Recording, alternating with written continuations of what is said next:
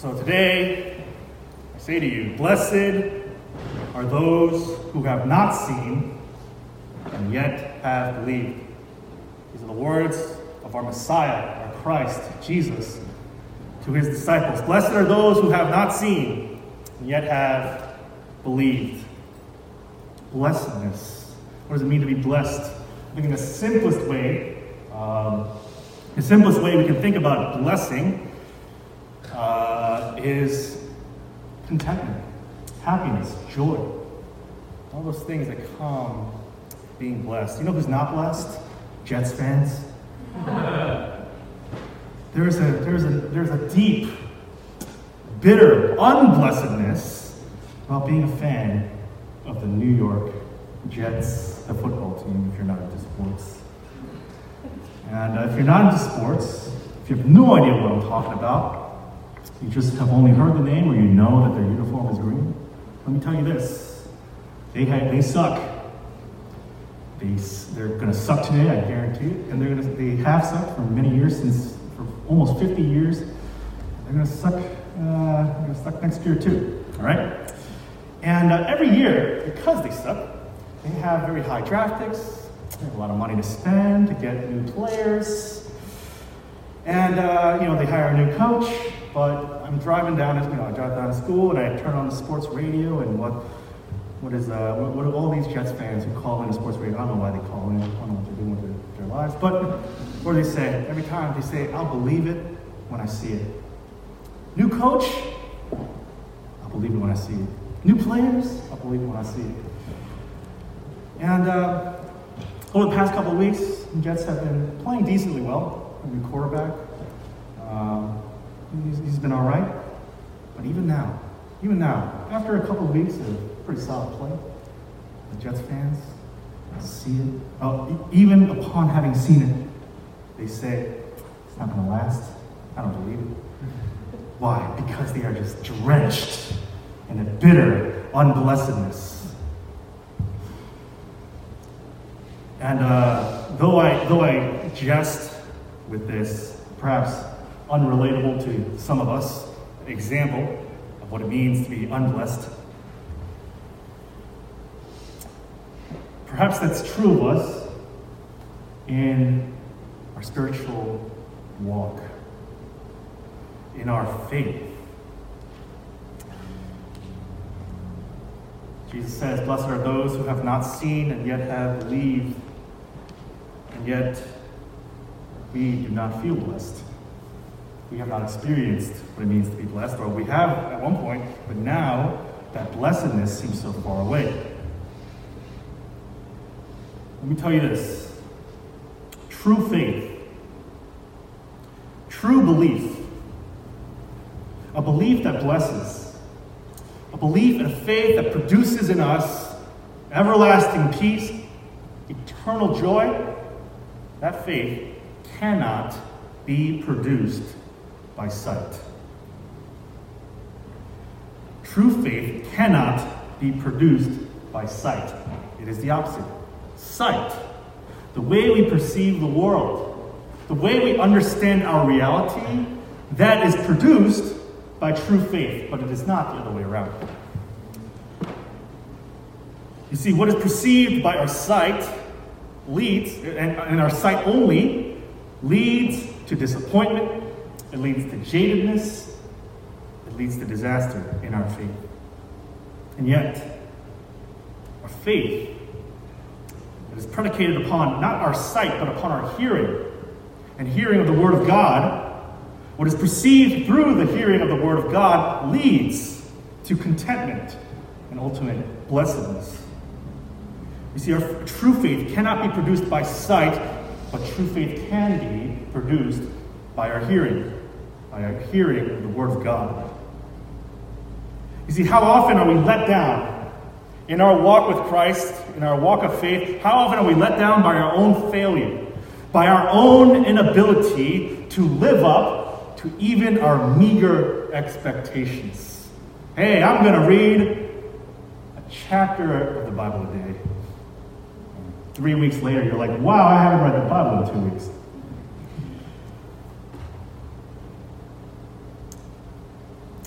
I'm gonna, I'm gonna stop cursing. It's real simple. I'm gonna stop using the F word, right? Uh, I don't know, whatever, whatever it is in your life. You're always let down. Why? Because our faith, in that sense, our faith is placed in the results that can be seen rather than the identity that has been declared over us. We're let down because our faith is placed in the work that we can produce rather than the propitiation that was won on our behalf. Our faith lets us down because it's placed in our adherence to the law and us abiding by the rules rather than the freedom of the gospel.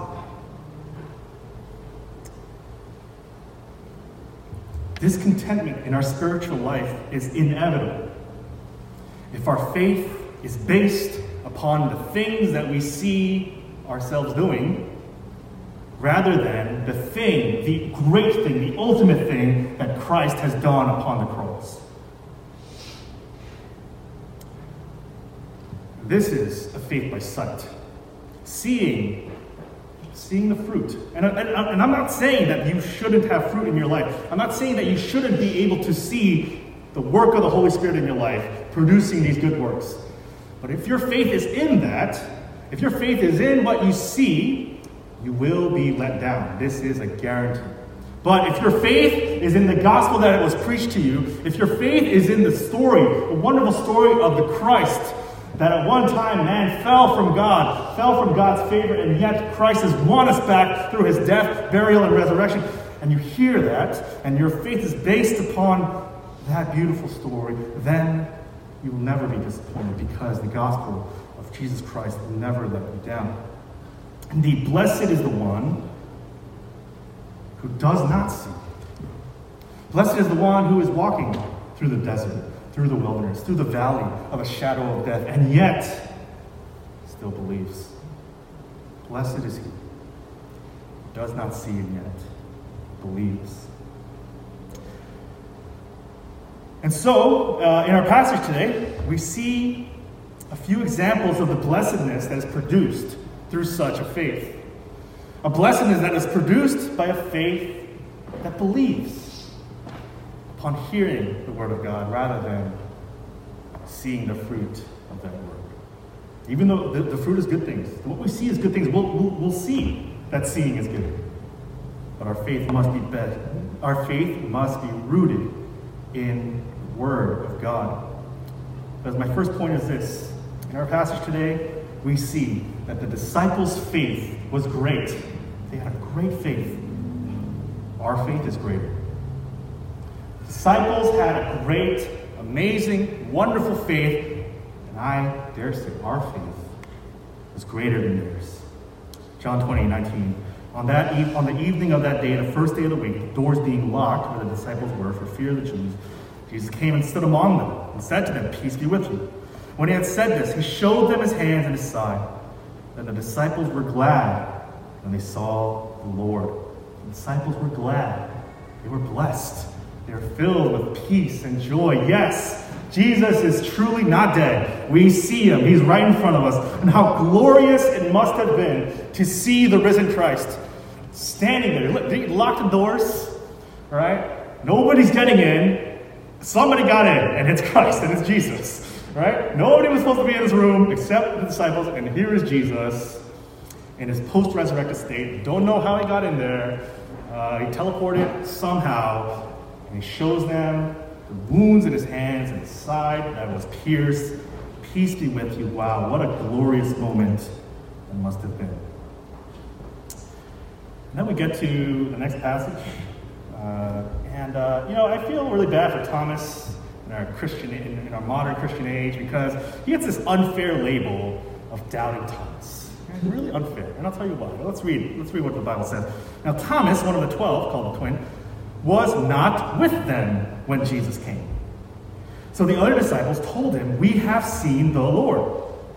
Uh, but he said to them, Unless I see in his hands the mark of the nails, and I place my finger in the mark, place my finger into the mark of the nails, and place my hand into his side, I will never believe. And we read that, and we're like, Hey, Thomas, why can't you just believe what they said? All these people, are they all lying to you simultaneously? Is this some kind of prank? Just a prank, bro. No.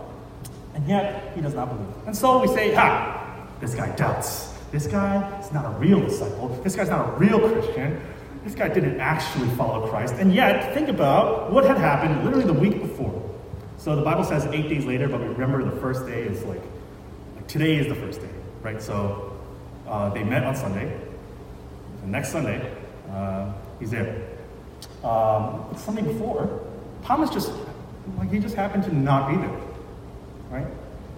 It's not as if uh, the disciples were expecting anything to happen. They were just gathered. They were just afraid. They were hiding. And then they saw Jesus. They saw Jesus. Nobody told them. Uh, I mean, yes, there was the testimony of Mary, the testimony of John and Peter, but they didn't actually see Jesus. I mean, Mary saw him, but uh, the other disciples, they haven't seen Jesus yet. And so their faith that Jesus indeed is truly alive and well, it's not something they heard, it's something they saw. Um, the other disciples witnessed with their eyeballs the appearing of Jesus. And so their faith is actually no greater than Thomas's faith, right? Their faith in the reality of the resurrection is predicated on their having seen Jesus in front of them. So it's not like Thomas has some like unique doubting in his life. He just happened to not be there. And he was he happened to be one of the disciples who didn't see Jesus right in front of him. Now, why do I say then that our faith is greater than the disciples? Let's jump down to verse 30 if you have your Bibles.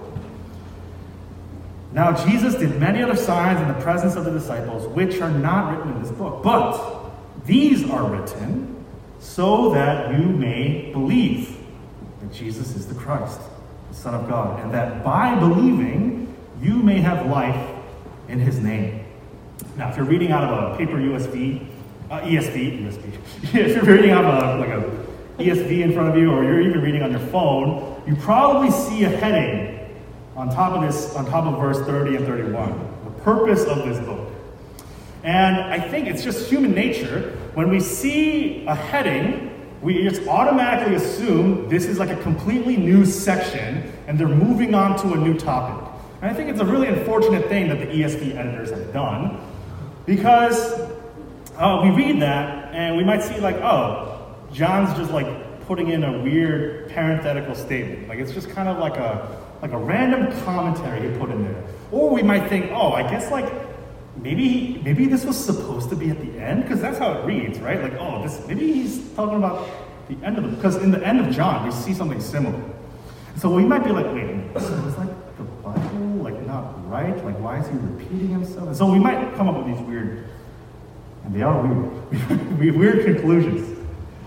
Um, but this passage if you take away that heading and kind of move it up and attach it to, what, to our passage, to the, to the main text of our passage today, we see that, we see what John is trying to do Right? It is placed, verses 30 and 31, is placed directly after the account of Jesus' post resurrection appearing to the disciples on that first week and then to Thomas on that second week. And this, these two verses that seem just at first glance like a throwaway commentary, it speaks to the power of the faith that you and I have received. He is contrasting the faith of, of us to the faith of the disciples. Why? Because what the disciples required was to see Jesus. What the disciples required was to literally put their fingers in his hands and in his side. And yet, what is the, what is the Word of God meant to do? The Word of God, at least as John describes his own gospel, he says, The Word of God is written so that you may believe, even though you've never seen Jesus.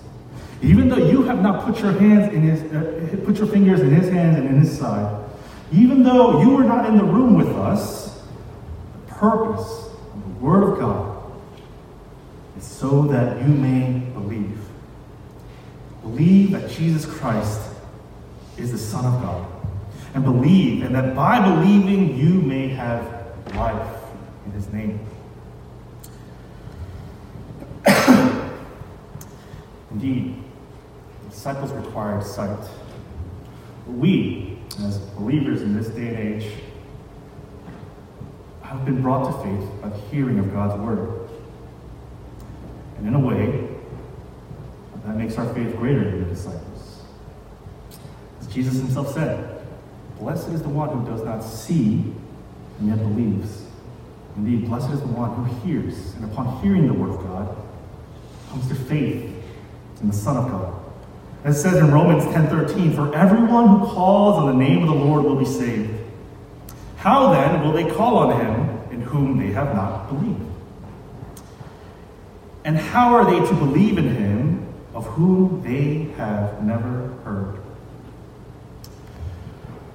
Indeed, it is the hearing of the Word of God that is brought forth to us by the Spirit of God about the Son of God in, in whom we place our faith. So that's my first point. The disciples' faith is great, our faith is great. Second point is this the greatness of our faith is in whom we put our faith. The greatness of our faith is in whom we put our faith. The greatness of our faith is not in the greatness of our faith. The greatness of our faith is not in how we work out our faith. The greatness of our faith is not how holy and godly we have become. The greatness of our faith is in the object of our faith. Indeed, our faith is not in a reality that, we have, that we're striving to create. But our faith is in a reality that has been won for us. And a reality that is wrapped up in the person and work of Jesus Christ. We don't put our faith in what Jesus Christ is going to do, although there is, there is a faith in that. The foundation, the root, the groundedness of our faith is wrapped up in who Jesus is and what he has accomplished for us on the cross and over the cross. To borrow the language of certain people, um, we don't we do not believe for a victory. Do not believe for a victory. We believe in the victory. The greatness of our faith is not in what can potentially happen. The greatness of our faith is in the one who has happened, the one, the God who took on flesh and walked among us and dwelt among us and paid the ultimate cost. Our faith is in the, our faith, uh, in another way to say it, our faith in the work of sanctification in our hearts, right? Well, this is a long statement, so I'll say it slow. Our faith in the work of sanctification in our hearts should not and must not uh, supersede the accomplished work of justification upon the cross of Christ. That was a lot of big words, sorry. right? Let me say that again. Fewer words, I guess. Um, our sanctification should not supersede, uh, our faith in sanctification should not supersede our faith in justification. Another way of saying that is our faith in the things that God is going to do in our lives, like that, that is not that's not the root, that's not the object of our faith. Right? The object of our, of our faith produces this. I, I like how you're doing this. Right? Yeah. The object of our faith produces this. The object of our faith produces the fruit in our lives, produces holiness, produces godliness, uh, produces everlasting joy, everlasting peace. But those are not the things we put our faith in. However good they might be, however great it is to claim them as our own, our faith is in the one who has justified us. The one, when he was when he was parried, he went to the, when we went before the Father and said, These, that guy, that, he's mine. All his sins, I have paid for them. Here's the, here's the bank statement.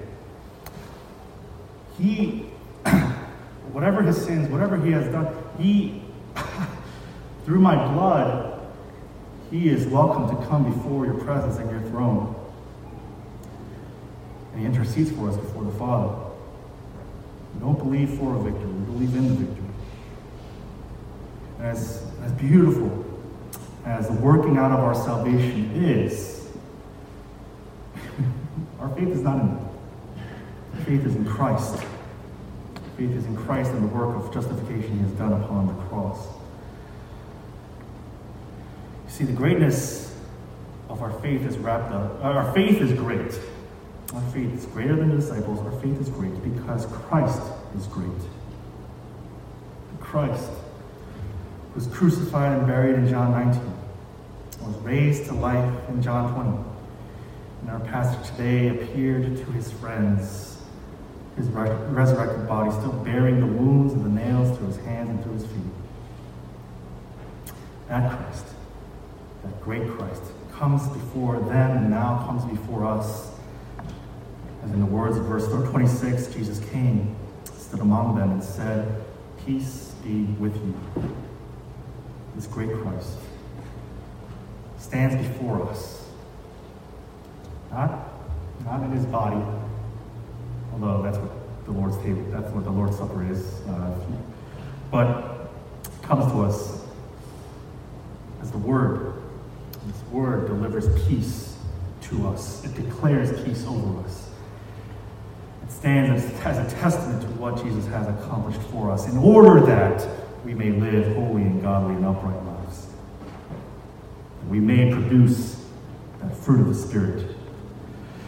And so, uh, my final point, after having discussed a greater faith than the disciples, and the greatness of our faith is wrapped up in Christ. Not only is Christ great, but he is faithful. My third point is this the faithfulness of Christ leads to our faithful confession. Just another way of what I've been saying this whole time that Jesus Christ leads to a good work in our lives. That justification leads to sanctification. That, that the, the, our groundedness in the cross leads to everlasting blessedness. But how, how did this happen? How did, how, did he, how did we even get to this point where Christ died for us?